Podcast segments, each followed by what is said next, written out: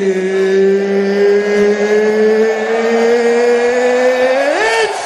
time!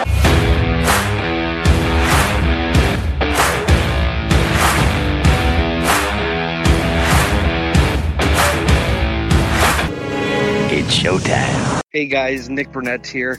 Just wanted to kind of give some information on why I joined the Patreon, why I'm part of the Dynasty Warzone team. Downloaded the Dynasty Warzone podcast. It took one day to join the Patreon. Reached out to Memphis about a situation with one of my rosters. And the kind of feedback I got was, hey, Nick, why don't you give me a call?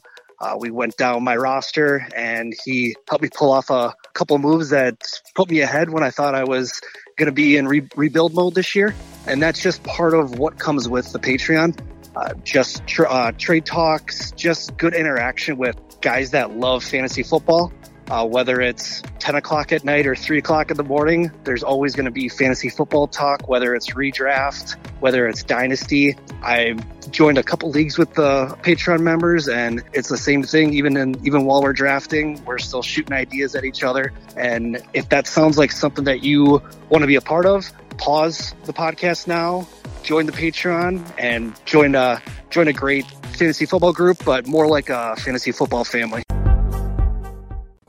What's happening, guys? Happy Wednesday, and welcome to the Dynasty Warzone, the People's Dynasty Podcast. On this week's show, we're going to talk about some underrated Dynasty assets, and it is line season, but I'm never lying to you when I tell you this next man is the man of the hour and the man with the power. Jerry Sinclair, what's going on, buddy? Mr. Young, I am having an excellent day. I get to sit here. I get to talk to you. Didn't get the chance last week. Now the universe is complete. How are you? Oral's good. Oral surgery's bad. Yeah. Write that down. But I want to thank you and Jordan for holding it down. I felt super bad. Jordan is an amazing guest and does amazing work over at McNamara Dynasty on Twitter. You can follow him and all the good stuff that he does.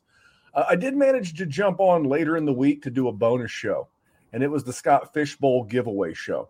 Now, in all transparency, we are going to give away the Scott Fishbowl show, but you're going to have to wait just 24 deer hours. So here's what happened. Jerry, you know I coach baseball. Yep. Our head coach had something come up. I had to coach practice. So I did not have time. We were recording this at 10 p.m. But tomorrow night, live at also 10 p.m., I will be here. And not only will we do the Wheel O names for the Scott Fishbowl spot, I'll give you another buy. And last week I had another Stone Cold Dirt Cheap buy of the week. I'll try to come up with another one this week. So, going to get into the body of the show, but real quick, I want to cover what we've been doing here at the DWZ. First of all, Dallas with guests. He's had guests 2 weeks in a row.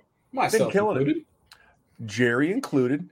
He is doing first-year forecasting for Dynasty rookies by division. I think we have done. You were on the NFC North division this past Monday. Indeed, an absolute banger. Desert land of talent, but yeah. It is a barren wasteland for rookies unless you happen to be in Detroit with Jamison Williams. A little bit of Green Bay. The week before, he did the AFC East. Little James Cook talk. Was it Tyquan Thornton with the Patriots? And our boys Jesse, Chad, and Mike have been killing the Dynasty War games. We're here, of course, and our pal Kyle, I want you to know that our pal Kyle will be back very soon. He doesn't want to half-ass it. He wants to whole-ass it. And as a guy who's had a job that's been kicking his whole ass for the last couple of months, I can empathize with my man Kyle. But Kyle will be back. Luckily, Kyle hosts the redraft section of the Dynasty Warzone. So look for Kyle to return very soon. But Jerry, I believe it's time, Jerry. Now, last week when I was out, did you and Mr. McNamara, did you guys happen to do any good people bad tweets? We did not. I actually haven't. I don't think I've seen any this week. I don't think I added you in any. You didn't. I'm if you haven't noticed, I'm trying to buy time, but I want to share one with you. We have a really good patron. We have over we have a lot. We were like in the three digits, a lot of patrons. And one of our best patrons, one of our good guys, all of them are good guys and ladies. But Steve come through. He knew we were busy, Jerry. He came through with good people, bad tweets. Are you ready for good people, bad tweets? I hope so. All right. This is from Mr. David J. Galtieri. And I hope I pronounced that correctly. He is at Guru Fantasy World. World, no O. Hold the O. So at Guru Fantasy World. Mr. Galtieri says, Trevor Lawrence scored 216 fantasy points on 1,077 snaps, or 0.20 fantasy points per snap as a rookie. Trey Lance scored 66.92 fantasy points on 179 snaps, or 0.37 fantasy points per snap, almost doubling being in all caps, T-Law's per snap production. Lance greater than Trevor Lawrence, and it isn't particularly close. Jerry, I'm going to let you take a swing at this one first. I always like to give you the right of first refusal, the honors, if you will, on this tweet. Now, what do you think about this hashtag analysis? I think it's lazy. I mean, we're just ignoring the amount of snaps. You know, I get it. And if you think Trey Lance is better than Trevor Lawrence, by all means, I have no beef with that. I think you're a little lazy when you're comparing the amount of snaps that Trevor Lawrence had versus the snaps that Trey Lance had. What do you got? I mean, that's just, come on, just be better. It really is. I mean, we were all new fantasy content creators at some point. I don't know how long Mr. Galtieri's been in this racket, but it feels like it's like day three.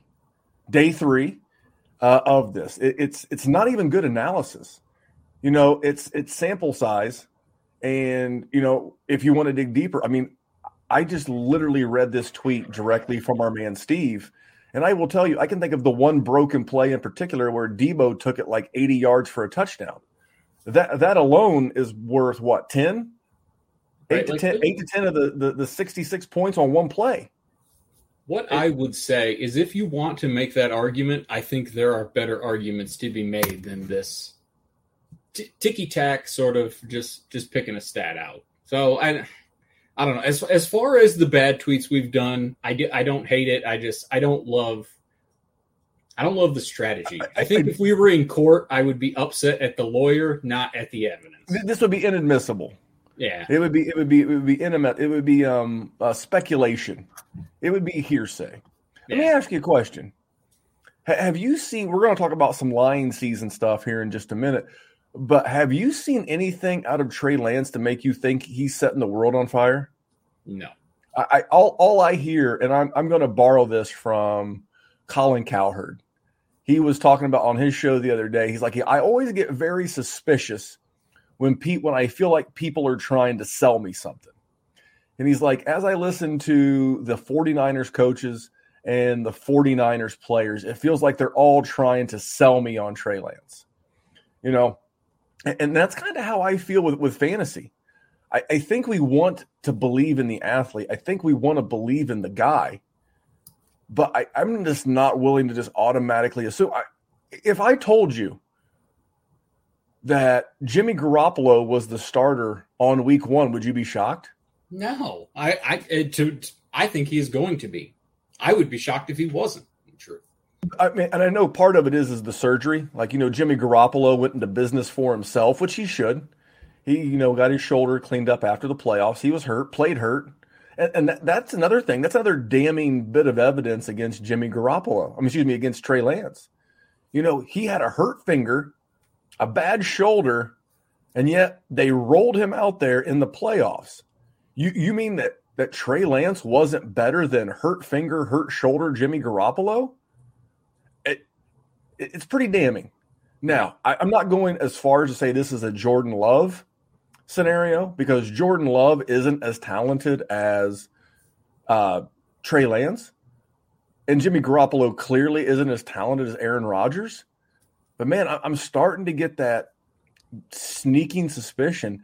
And I hope David can convince people out there in the Dynasty world that this is true. I would love to buy Trevor Lawrence. I wish he was on any other team besides Jacksonville. Right. But if you're doing a startup today, who are you taking right now on the clock? Trevor Lawrence or Trey Lance? Trevor Lawrence. It's not even remotely close. No. I'm going to trade the tremendous upside of Trey Lance for the safer floor of Trevor Lawrence all day long. Now, again, I don't dislike his end sentence that Trey Lance is better than Trevor Lawrence. I can see how you would get there. I just think the way that he went about it and the data that he used to back this up was pretty lazy. Yeah, I agree. It's not the most egregious one we've done. No, but I'm with you. No. It's by far. It's not even in the top 10. I don't believe. But this is just our man Steve looking out for us, making sure we had a good person with a bad tweet. And that is brought to you by our patron. Starting Patreon 14, Jerry. It's weird. I check every day. Like, I should be on the clock. I'm not on the clock. I think I'm on the clock, but I'm not on the clock. It's so weird. Let's do a little spoiler for the people. So sure. It's English Premier League soccer-esque. Now, I am not with a Memphis loser leaves town match element to this as well. Patron 14. So I don't know the specifics of how the Premier League works, other than I know if you're in last, you get relegated, and one of the lower conferences, leagues, I don't know. You know, well, this is America. We play American football here. We're America. Well, this is where we're taking the finer points of the highfalutin shooting, high society English Premier League, and we mix it in with some good old fashioned pro wrestling. And in pro wrestling, if me and you had an issue, Jerry, we would put our careers on the line, or it'd be a good way to take a vacation. Loser leaves town match. If you're the loser, you leave. So at the end of the season, whoever's in 12th place in this league, pack your shit because you're gone, and another patron will step in to take over that team. Loser leaves town, relegation, whatever you want to call it. That's just some of the fun. On top of the group chat, when I literally logged in to do this podcast the other night, we had 69 nice messages from the group chat. They're rocking. It's the dead season, and like in half a day, 69 messages. The group chat's rocking, talking a lot of Dynasty, talking trades, and be doing bonus podcast. I'm going to do a 10 minutes with Memphis tomorrow, as well as the Scott Fishbowl giveaway. So we got that going. And it's all over at Patreon, patreon.com/Dynasty Warzone. Welcomed a couple of new members last week, and there's plenty of room for you as well. Jerry, where can they find it? Patreon.com/Dynasty Warzone, baby. You heard the man right there. So, Jerry, what do you want to do? You want to get in the Lions season first, or you want to talk about undervalued players first? Let's talk Lions season. That sounds more fun. All right, so this is the time of the year where OTAs and soon to be in July, we'll be talking camp.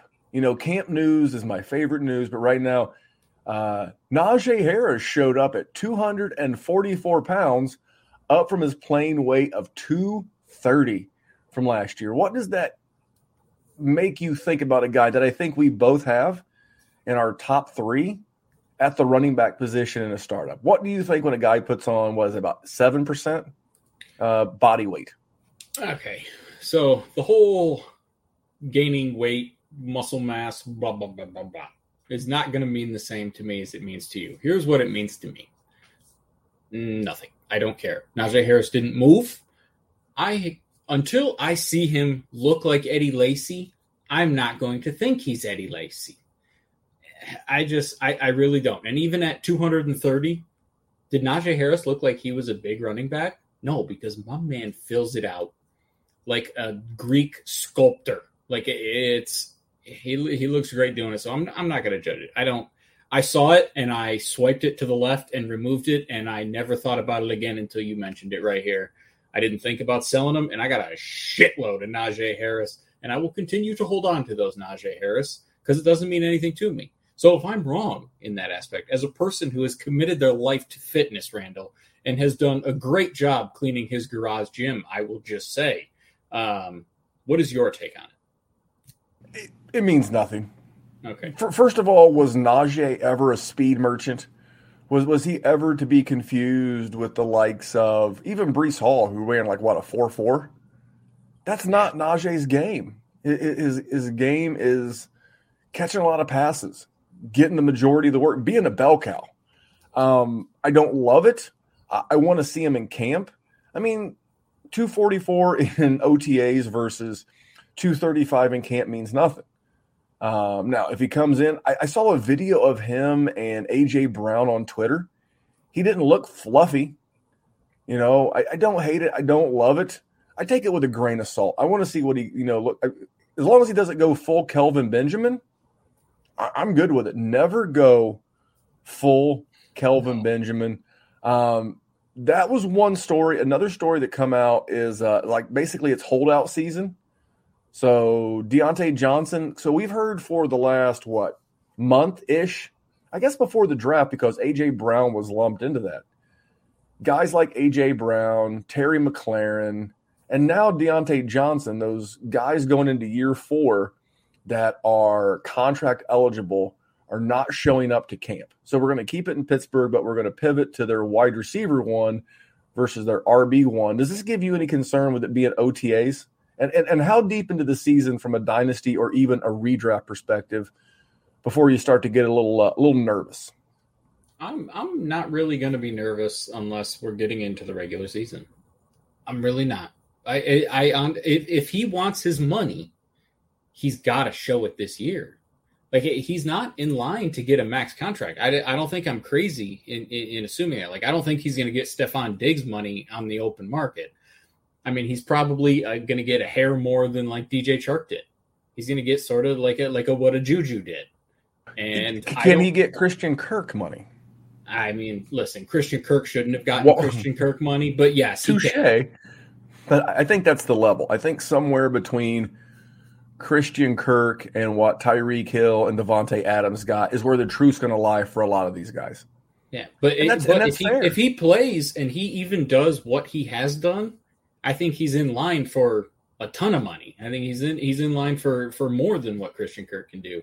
So I believe he is going to play, and I think the team's not going to be in the worst situation. I mean, if my man does sit out, oh my God! Like the good thing about a lot of these guys, especially Terry McLaurin and Diontae Johnson. Players can no longer hold out, get fined, and then the team give that fine money back. That's no longer the case. So Terry McLaurin and Diontae Johnson being later round picks, I think second and third round, maybe they were both third round. They don't have that first round wide receiver bread to sit back and wait, you know, for camp. What would make me concerned, just because we've seen it so many times, guys hold out, or in this case in 2022, they hold in. They show up for camp, but they don't participate in drills or routes or anything like that. That's when I get nervous, because it feels like those guys that get a late start to the start of camp, feels like they always tweak something, whether it's a calf, a hammy, a groin, and then that tends to linger the rest of the year. So that's the area of time where I would get concerned if they're not there for like the first week of camp. So a couple of Steelers, but let's go to – we all play Superflex. Jerry, you love Superflex? I do. I love Superflex, and I'm going to make this a 2-for-1. I'm going to give you a news story, and I'm going to mix in one of my value guys. You ready? Yeah.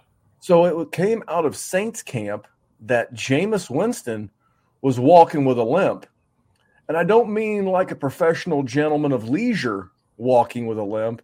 I mean like a guy who's coming off of an ACL and not looking super great in OTAs. What do you take from this bit of lying season? And I will go next. I am not going to look into it a ton, because I feel like he has been out for a long time and he should be in relatively good shape by now. It seems like somebody is trying to manufacture news where maybe there's not news elsewhere, and they can get their clicks that way. Listen, we're going to see Jameis Winston in the preseason.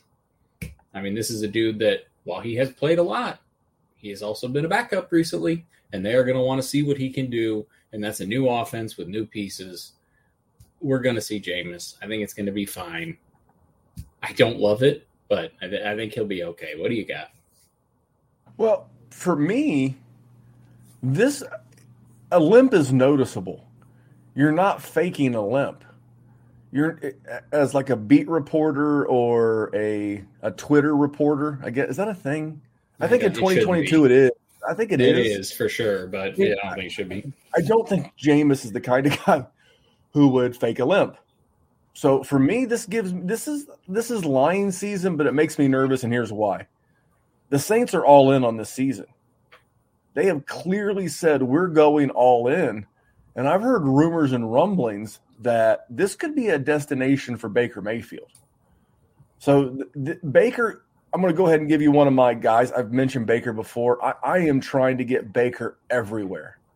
You know, the news, this is another piece of lying season news. Baker, the Browns came out and said they will not cut Baker. They've got cap room.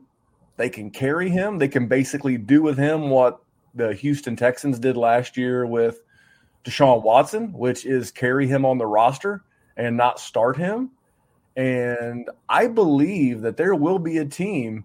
And I think I now have three. If you're New Orleans and you went all in on Chris Olave, it's the last year of really that you have to carry Michael Thomas. The NFC with a good quarterback or even middle-of-the-road quarterback play is a conference where you can make the playoffs. It's not like the AFC where everybody's loaded right now. What's to stop them from going after Baker and killing Jameis? Yeah. I mean, honestly, when you say it, it sort of makes me smile a little bit because I think he's going to be better. So I'm with you. If Jameis Winston ends up losing that job, I don't think it's going to be because he's got a limp. Listen, with the meticulous work that he does in the offseason, I know you've seen him doing wonderful things on a medicine ball where he's swinging from a bowling ball or whatever the hell he's got going on. Listen, those legs have got to be in immaculate shape, Randall. You don't do those kinds of workouts and then have a rolled ankle. I don't believe it. This is shenanigans. It is erroneous. Here's the thing. Whether it's Baker or Jameis, I like both of these guys. Again, we need whoever is the cap guru for the New Orleans Saints. We need that person to help work on our national debt because somehow they're out here signing Jarvis Landry. They're out here signing the Honey Badger. They're always allegedly up against the cap, and somehow when you go to SpotTrack and I look, they've got $8.5 million in cap room. How in the hell? That person is a wizard with numbers, and they can make it happen. So, you know, it's one of those things. I am going to get Baker. It also came out, again, more lying season news around Baker. It came out so you know that Cleveland owes Baker $18.5 million this year as his fifth-year option number. Yep. Came out that Carolina is willing to pick up $6 million of that. I've heard rumblings of Baker in Seattle. I think it's only a matter of time before Baker gets a gig, and I'm looking to add Baker in all my Superflex leagues before he signs with another squad. Because once he does, the cat's out of the bag. For so sure. I've already been sending out low-ball Baker offers everywhere. I offered a good friend of the show, Tyler Gunther. He recently drafted Kenny Pickett in a Dynasty Superflex league we're in together. So I offered him Mitch Trubisky straight up for Baker. Now, he shot me down, but those are the kind of offers I'm throwing out there right now trying to scoop up Baker because I've never been the Baker's biggest fan. Would you think that's a fair statement? I think that's pretty fair. But I still think Baker's one of the best 32 quarterbacks in the world. I agree. And I think that if he lands in the right spot, he could be very valuable for a team that's not likely to have a shot at a solid rookie in 2023. So I love cheap Baker. What about Jimmy G? Sort of in the same boat. Now he's got a job currently, but it's the leash is short, so he's teetering on that Baker sort of purgatory.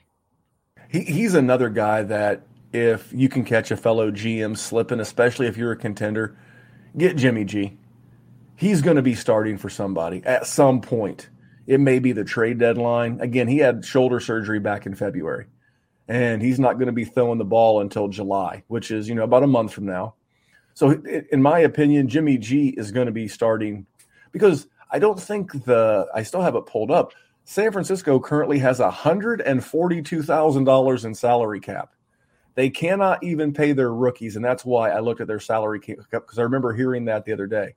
They still don't have all their rookie class under contract because they can't afford to pay him.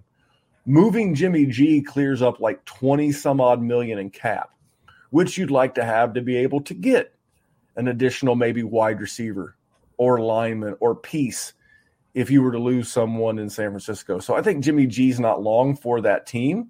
Could be wrong, but I think he's going to wind up somewhere, and I think he's going to wind up, you know, having – he's not going to have value in that you're going to be able to sell him for a ton. Yeah. But if people are giving him away, I'm happy to stash him on the back end of a roster, and I'm not giving him away. If he's my QB 3 or 4, I'm happy to sit there and let him chill, because he'll have moments where you could use him. And he's the perfect kind of get, along with Baker, that if you have a couple of mobile quarterbacks or guys that are holding out like Kyler or like Lamar Jackson, that maybe they start making business decisions. I'd love to have that extra option, dirt cheap, just in case I need him.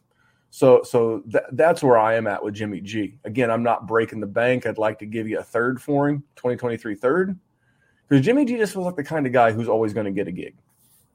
I think that's fair. I mean, he's a proven winner, so I would say so. All right. Let's move in, and we'll kind of continue to mix in some undervalued players, and I'll bring up news in between. You have I'll give you my undervalued player from last week. You weren't here for my short last Thursday for last Friday's pod. But, man, I'm big on Austin Hooper. And I got thinking about this when I saw the reports. We'll kind of tie it into some news. I know we end up returning to OTAs, but Treylon Burks missed a good chunk of OTAs, not because he was injured, just because he wasn't, like, really physically ready, from what I gather. Bob Woods, 30 years old, tore an ACL in Week 10.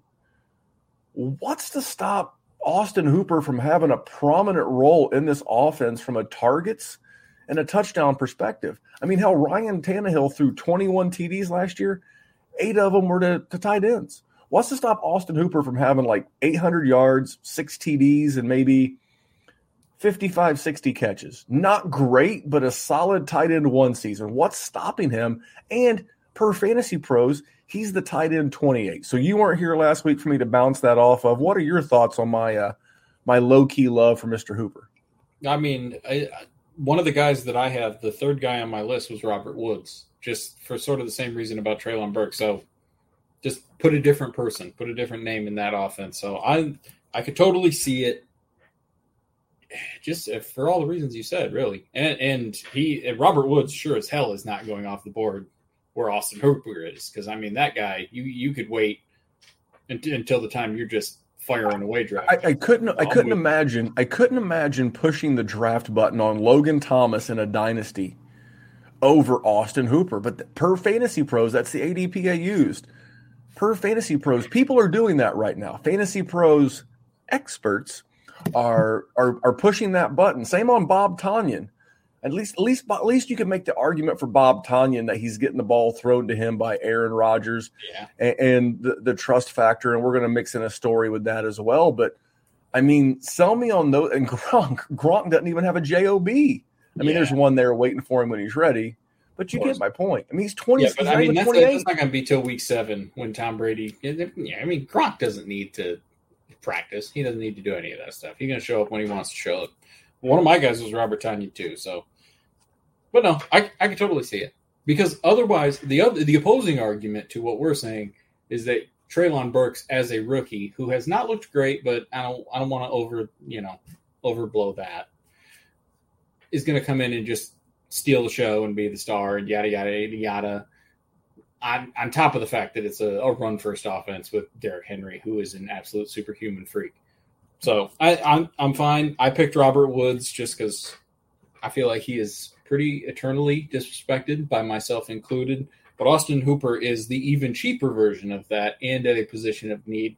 I like it, Randall. That's why you're good at this game. I'll give you credit when credit is due. I'm not trying to throw that much shade at Treylon Burks. I'm just saying they had almost 3,000 yards. Right. They almost had 3,000 yards. I mean, there's plenty of meat on this bone for everybody to enjoy a taste here. If I were to tell you, I mean, it's like we almost forgot, and maybe it's because it was 2019, but we forgot that in 13 games that year, he had 75 receptions, 787 yards, and 6 TDs.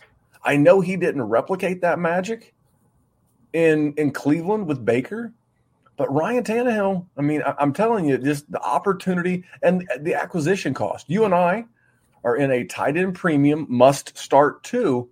I traded the 212 for Austin Hooper in that league. I feel like that's stealing, Jerry. Tell me if that's stealing, and then tell me who you are considering a low-key value. I mean, listen, any tight end in that league is stealing. And if you wanted to send him Papa Jer-Jer's way, I would love to do it. My guy, though, is a man who is a former first-round rookie draft pick, and that is Sony Michel. He's in Miami. He's got Chase Edmonds, who, I like the potential of Chase Edmonds. Don't get me wrong. I am one of his fanboys. But the NFL has never suggested that man is going to get a heavy workload. It is just not built for what he does. And while he may look explosive and he may look good with every carry that he gets, the NFL just does not buy it. And Sony Michel has always been around. He's always been a pain in the neck. But with the injury history of Chase Edmonds and the fact that he has never really been a workhorse, and Sony Michel can get some work. I mean, he has gotten work before, two-time Super Bowl champion, which is absolutely insane. But, I mean, you're talking about a guy who's had nearly 1,000 yards in just about every one of his seasons, and he's free for the most part. So as far as one of your running backs is going to get hurt on your team, I don't think I'm stretching when I say that. If you have played fantasy football for any stretch of time, your running back is going to get hurt. Are you trying to tell me and this listening audience that running backs in football get hurt? It is an absolute atrocity, I know. It would be absolutely wonderful if they didn't, and we would all be great at this game. Unfortunately, it's not 2005, and we can't rely on that anymore. But Sony Michel is the perfect guy that you can get for absolutely free and just plug and play until your guy gets better or, another high-ceiling guy emerges. He's never going to be the guy that when your running back gets hurt and he jumps in, he can win you the league.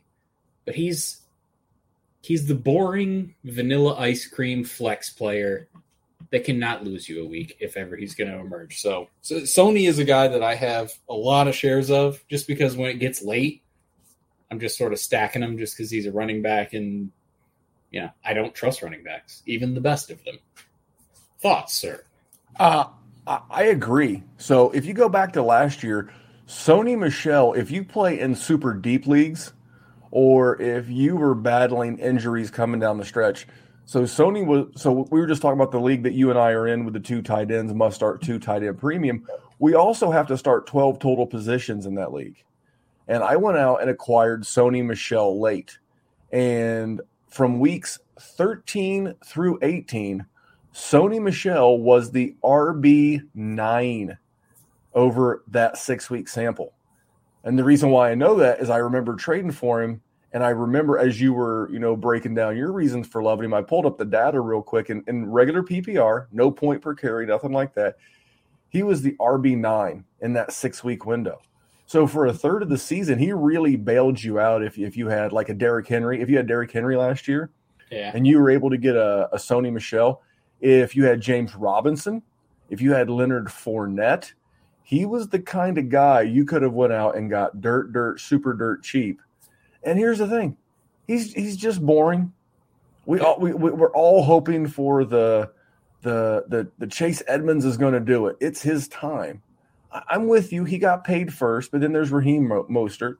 I know this out of those guys, and this is scary to say, but I would rank them on the old Memphis health-o-meter as I would take Sony as the most healthy, followed by Edmonds, and then I damn sure don't trust Raheem Mostert.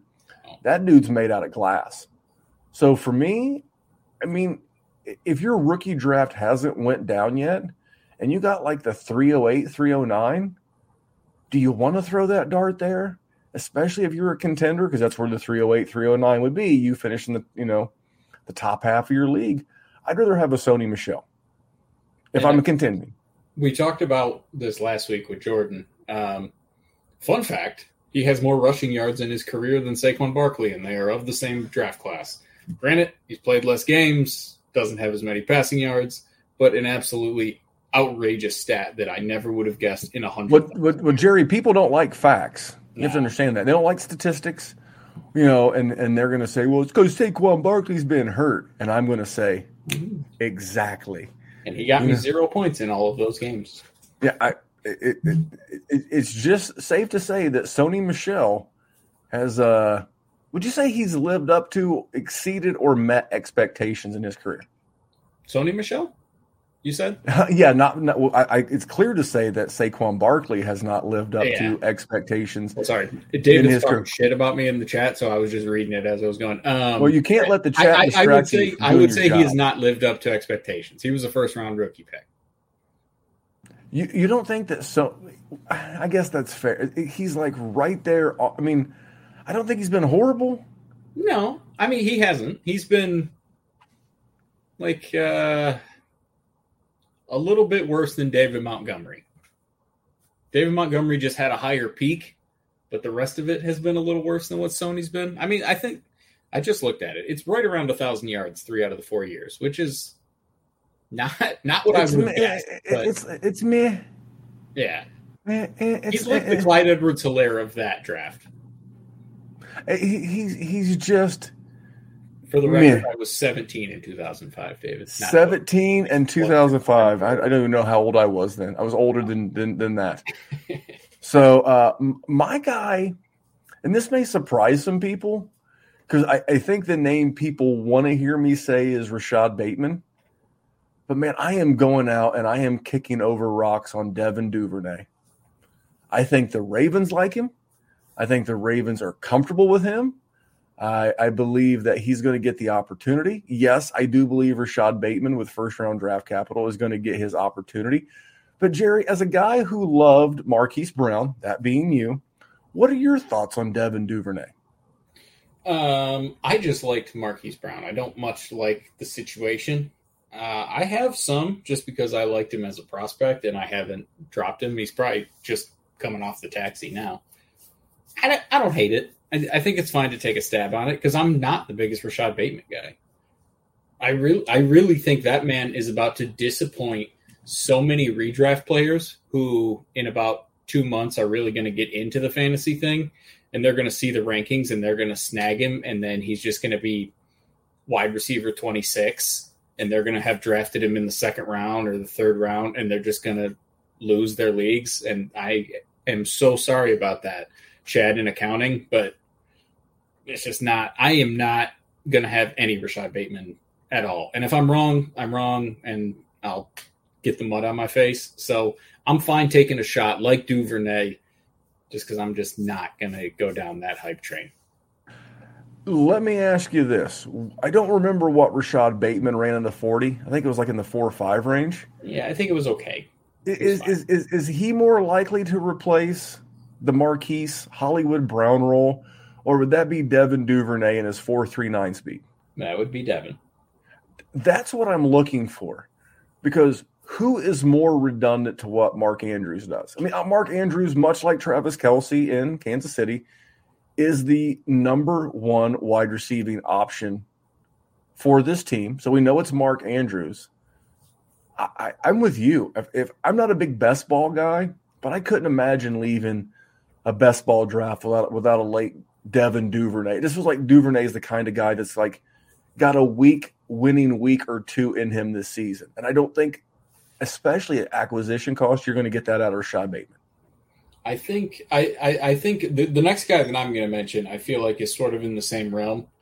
I don't know. Like, listen, Rashad Bateman is definitely a candidate to make me look the absolute stupidest. You know what I mean? Like, if he does end up hitting, he's going to be very good, and I'm going to have none of it, and I'm going to reap none of the benefits of that. And so for the record, he does have a 4.39 40 as well. Bateman did? Yeah, Rashad Cole Nair Bateman. I mean, good at Minnesota. Saw him a lot. Hey, you know, I did not realize that. He's 6'1", 190, ran a 4.39. Now, that was in that real super sketchy COVID combine season, but a 4.39 is a 4.39, Jerry. It is. It is. I don't make the rules. I mean, like, he could absolutely be a star. Smash. I'm underselling him. It's just my own personal choice. I am choosing not to believe that offense is going to be conducive to somebody of that skill set. So that's what I would say that. But my guy is another one of those Devin Duvernay-esque players. And I'm going to botch my man's name from Atlanta. Olamide Zaccheaus. You got a better pronunciation out of that? You got the last name right, Zaccheaus. We'll just go with Mr. Zaccheaus. Okay. We'll go with that. I think it's Olamide, but I don't really know. Wide receiver 2. Like, granted, they drafted Jake London very high, so obviously they're going to like him. Kyle Pitts, very high, going to like him. You know, I just think he is in place to be able to get the ball 50 or 60 times, which is sort of what I'm talking about. I'm talking about later on guys with this. I could easily see an opportunity from where he's being drafted to way outperform that. So that's why I don't have anything crazy on him. He's just a guy that I feel like he was getting started in maybe your second flex spot if you're in a little bit deeper of a league a lot last year. And now he's just totally being ignored. So I think there was a real opportunity to play him. You're never going to be able to trade him. Like, he's not going to be some star. It's always going to be Drake London. It's always going to be Kyle Pitts. He's one of those guys that you just have on your bench for 3 years, and every once in a while he makes your lineup. I think he's sort of a nice fit for that because his acquisition cost is like a nickel on the sidewalk, and you just, you know, you're in hard times, and you're like, you know what? Today's the day I'm going to pick that nickel up, because you always pick a quarter up. Like, you don't see a quarter and you leave the quarter. I mean, I don't know how you got it, Randy. Are you leaving the quarter? No, I'm never, ever going to be in a position in my life where I don't pick up money. Exactly. Now I'm not. So, like, he's like a nickel, but like maybe it's a little wet. Like, if it's a wet quarter, like I'm still going to pick it up. If it's a wet nickel, I'm leaving the nickel. I would trudge through wishing wells if I could get away with it. Please don't. That is culturally unacceptable. I said if I could get away. I said if I could get away with it. Another guy that I am looking to get after, and I know people aren't going to want to hear it, I still like Damian Harris. I think there's so much confusion and what have you with the Patriots backfield. They brought in 2 more rookies. Obviously, Ramondre, not Rashad. I got Bateman on the mind. Ramondre Stevenson. But I still think this is Damian Harris's gig. Now, he may only get half the touches, and Stevenson may get 35, and James White's back there pilfering receptions. But, man, I still like dirt cheap Damian Harris. And the more the big fantasy and dynasty people talk him down, the more I want cheap shares. Again, I think I might be getting a 1-year rental, but you cannot be deep enough at the running back position. I mean, you already said it. I want to have my studs. I want to have, you know, Eckler or Henry or obviously the young guns, you know, Swift and Harris and Breece Hall. We know I love Breece Hall. We want to have all these great young pieces, but what do a lot of these guys have in common? Like Christian McCaffrey, like Derrick Henry, they're coming off injury. And it sure would be nice to have some solid depth in the backfield. So just a guy that last year at this time I was paying a second for. And, Jerry, I think he's a guy right now you could probably get for a third. What do you think Harris is going to cost me currently on the open market? I mean, I think he's probably still in the second range. But I'm going to pay that. And I'm going to lump sort of 2 of the guys that I was thinking because they're in the same category. We're going to call this, for our Australian listeners, cunts nobody wants. And it's Damian Harris, it's Clyde Edwards-Helaire, it's Miles Sanders, it's these guys that have good situations with not tons of competition, and they're running backs. Like, are they gonna be stars? No. Did you draft Miles Sanders and Clyde Edwards-Helaire to be there? Yes, you did. and you're not getting that, and that sucks. And welcome to Dynasty Fantasy Football. But they still have value. They can still help your team tremendously. There is a role to play for these guys, and I always go after these guys every single year. Just running backs that everybody hates, and they drop way too far down. Clyde Edwards-Helaire he's got Ronald Jones. Like, listen, I know it's sexy to say, oh, Ronald Jones is going. Okay, Tampa Bay was a good offense. So moving to Kansas City didn't make him exponentially better. And Ronald Jones has never showed you a motherfucking thing in the history of his career, has he not? Like, what have we ever seen from him? I mean, flashes. I think the term I would use was flashes. I've seen, yeah, of lightning that's 30 miles away and you don't get any of the rain because he's never going to be on your team. Clyde Edwards-Helaire is going to get the opportunity. He's got 2 years. Say what you want. He's going to fall in rookie drafts, and if I can take him in the 5th round, I mean, Zeke is another guy that's falling too far, but that's a different conversation because he's not cheap. Miles Sanders, if people hate CEH or hate Miles Sanders more than they even hate CEH, and he's got nothing for competition. Now, granted, that situation is not awesome for him, but if he plays, he's going to get 1,100 yards, and you're going to get him in the 5th round or the 6th round of a startup. Like, and he's going to get a role. And if he leaves Philadelphia, what's the situation going to get worse? What, like 9 touches? That's what he's getting now. That's what he got last year. So if he leaves, is it really going to get worse? I can't imagine it is. I would bet if he leaves, it's actually a good thing. And I think he's actually going to get more touches than he did last year. Those are guys that I am going to scoop up on every startup that I do. Now, not Patreon 14 because I'm in the bottom division with you and we're going to have absolute scraps to work with once that time comes. But yeah, give me the running backs that everybody is talking about how much they hate them every single year, every single offseason. Those running backs will change, and I will keep going for those guys because that's where the value is. All right, I got one last guy for you. One last guy. It's going to be a bit of a homer pick, but it is Nyheim Hines. Just a guy that, per our friends at the Dynasty Trade Calculator, you know what good friends of the show the DTC is to Jerry and I.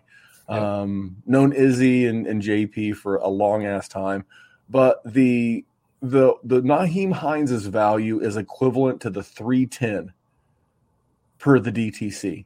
Nyheim Hines worth 1.3, the 310 worth 1.4 in their calculator.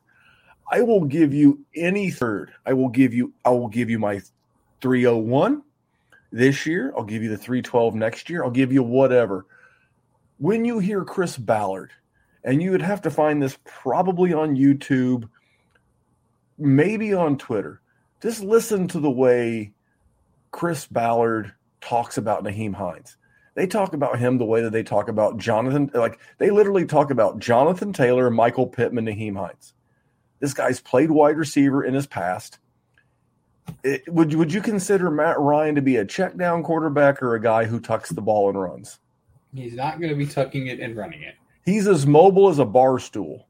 And he is going to – think about Nyheim Hines a couple of years ago with Phillip Rivers. Not that Carson Wentz didn't check the ball down a bunch, but Matt Ryan is read one, read two, check down. And I think Nyheim Hines could be used in the slot, especially if they don't re-sign T.Y. Hilton.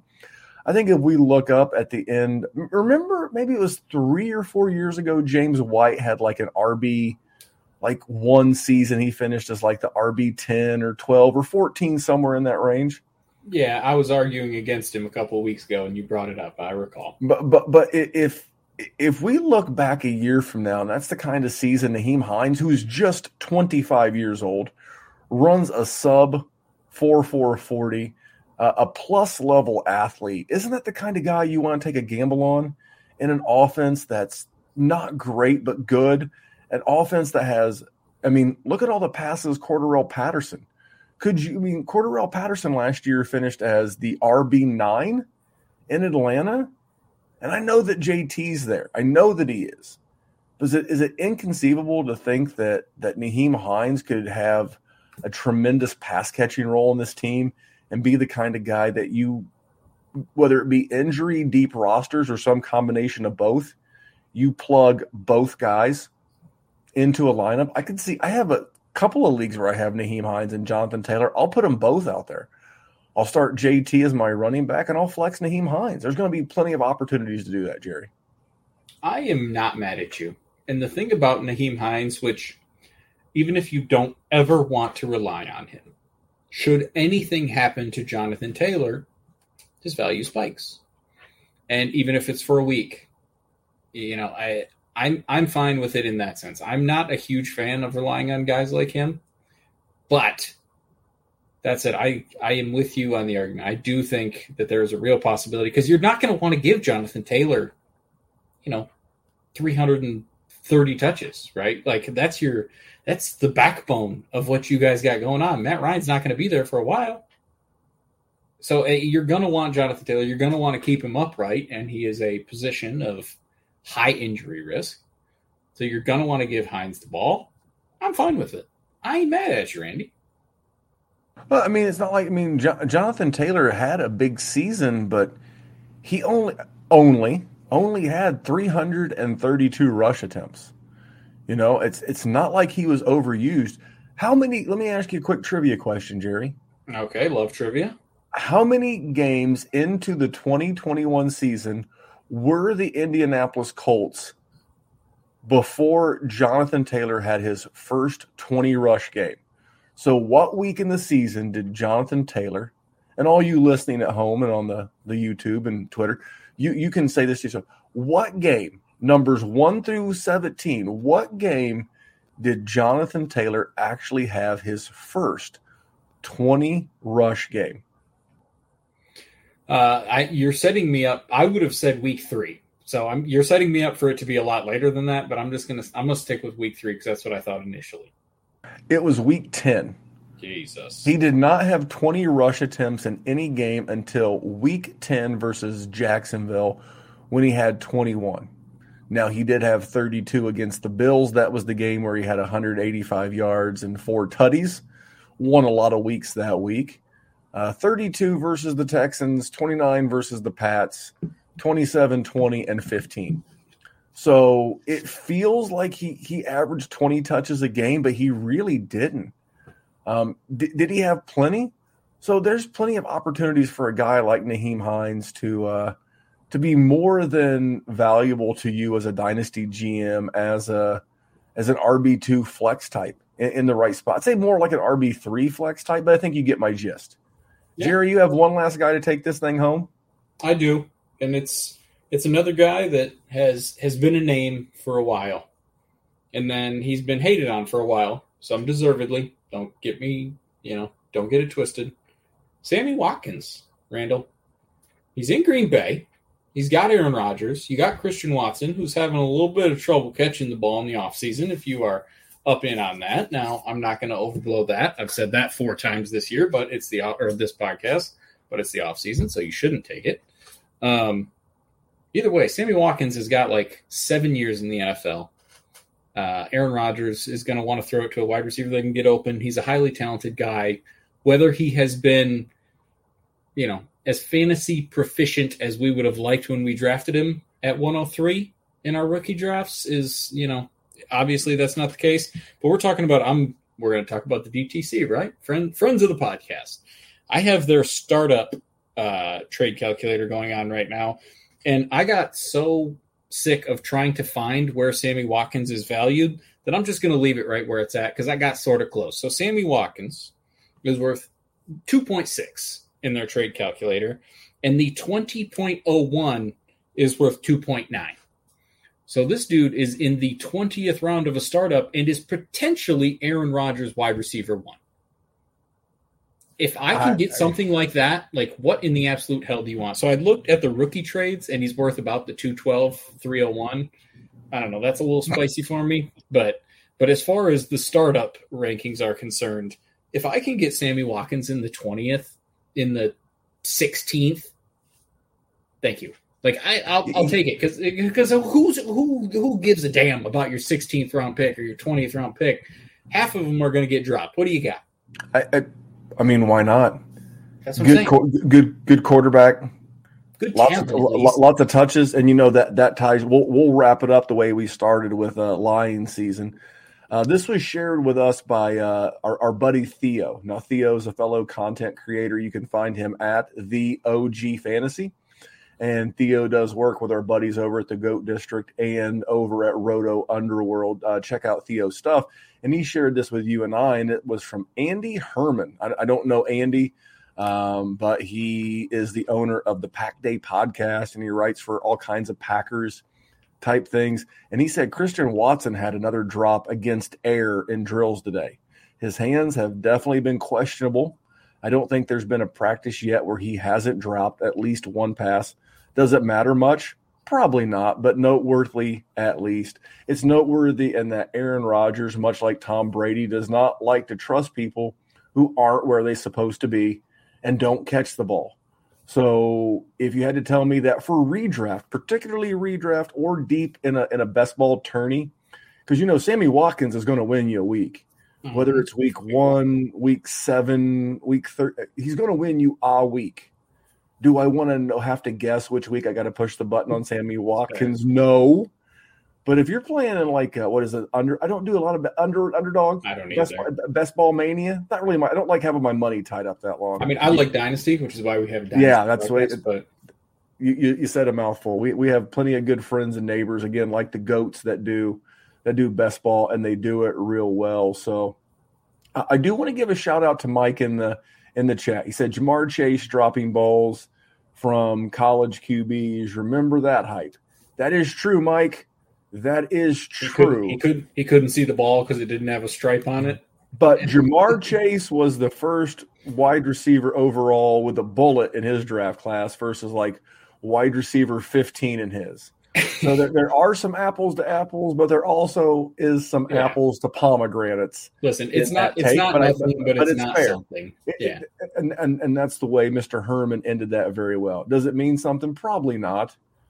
But does it mean everything means something? And something means nothing. But, Jerry, we're going to get out of here, man. I appreciate you jumping on super late with me, accommodating yet another baseball practice so I could go be baseball dad.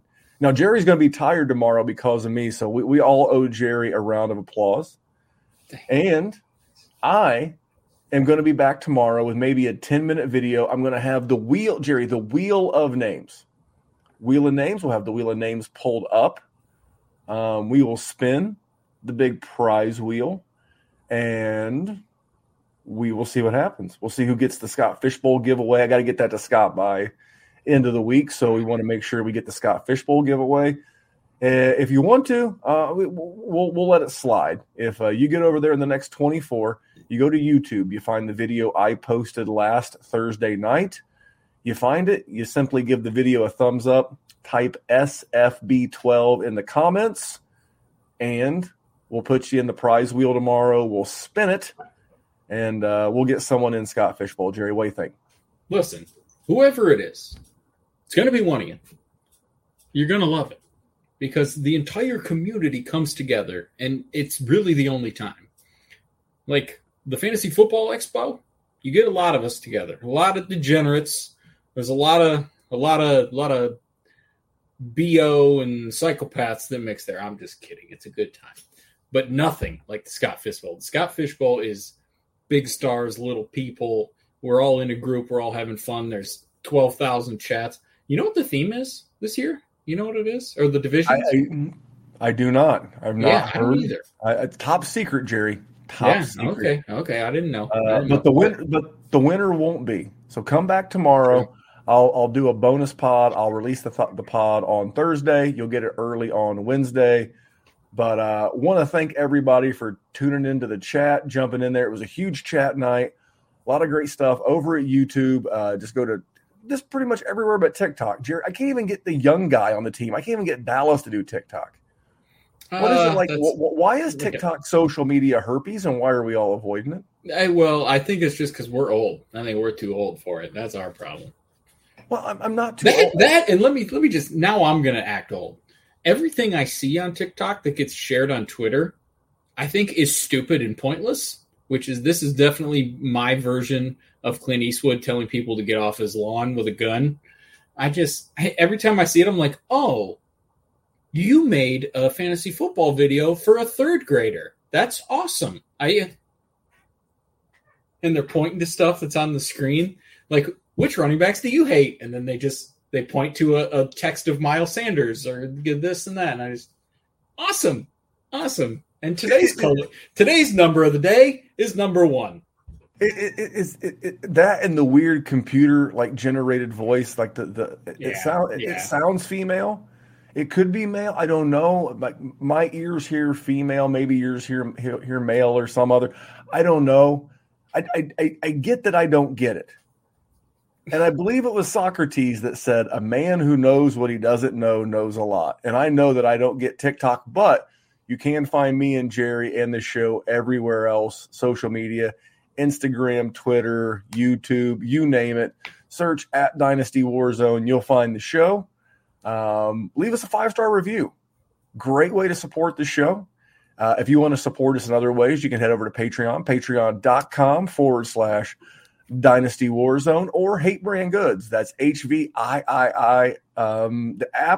The app is pretty much the way that I've been doing it. I used to go to the .com, HVIII.com. You just find the app. They had a couple of exclusive short releases last week, app exclusives. They're pretty cool. And Dr. Kyle texted me from one of his many – right now, Dr. Kyle, he'll be back in the fall for some of the gambling and redraft content we're going to do this fall. But he did manage to text me from one of his many, many vacations and said – not many as in like M-I-N-I, many like small. I mean many as in M-A-N-Y, many as in an abundance of vacations, to text me and let me know that he got both app exclusives, and you can do the same. Go just search HVIII on the Apple or Google Play app stores. Download the app. Use promo code Memphis at checkout. It helps the show, and it helps Jerry and I. But Jerry, I think it's time to get out of here. I think so. Are you going to come back tomorrow? You're going to watch me do the Wheel of Names? Maybe I'll bring you back. It depends when we do it, because Jerry has a long day tomorrow. I had today off and I had yesterday off, so I have to cram all of my hours into the next 4 days. So it depends when you do it. And he's trying to get moved, so it'll probably just be me. It'll probably be a 10-minute video. But tomorrow night I will be doing the Wheel O' Names, and we'll be doing a Scott Fishbowl giveaway. But that guy's name is Jerry Sinclair. He's one of the good ones. You want to follow him on Twitter at Jerry Sin DWZ. You can follow me at DWZ Memphis. Again, the show everywhere but TikTok at Dynasty Warzone. And on behalf of Jerry, I am Memphis. Thanks for tuning in. Have a great week. And remember, here at the DWZ, we're just trying to make the world a better place for fantasy football. Have a good week, guys. Talk to you later. Peace out. He said peace out real quiet. He said it real quiet. Tell us a little bit about Hate Brand. When did that start, and how are things going with it? Things are good, man. That started in October of 2014. So now, give or take 7 years into doing whatever this thing is. And that's an apparel company I started then and wanted to start making some clothes that I wanted to wear is really where it started. Did it start more with you writing something first? Was it like an ebook or something that you put out? Or yeah, it's a book, and then we made an ebook. So I wrote a book in 2010. Of how to train for the Highland Games, called Training Lab. And one of the sections I wrote about in the book is called The Hate. And this was just this kind of personal philosophy I had that my brother and I had spoke about just with athletes that we admired. And it was these guys that just, still on top, still willing to do the work to get better, that it seemed their concern was always about them getting better to their standard and not about what had to do with anyone else. So they didn't hate other people. This idea that you see those guys get up in the morning on like 4 a.m. and it's, that dude hates himself more than me. That guy's willing to put in the work. He's willing to do it. And so from that point on, it was about like, I'm all right with getting beaten by someone better than me, but I'm not willing to be outworked. When we add up all those inches, that's going to make the fucking difference between winning and losing.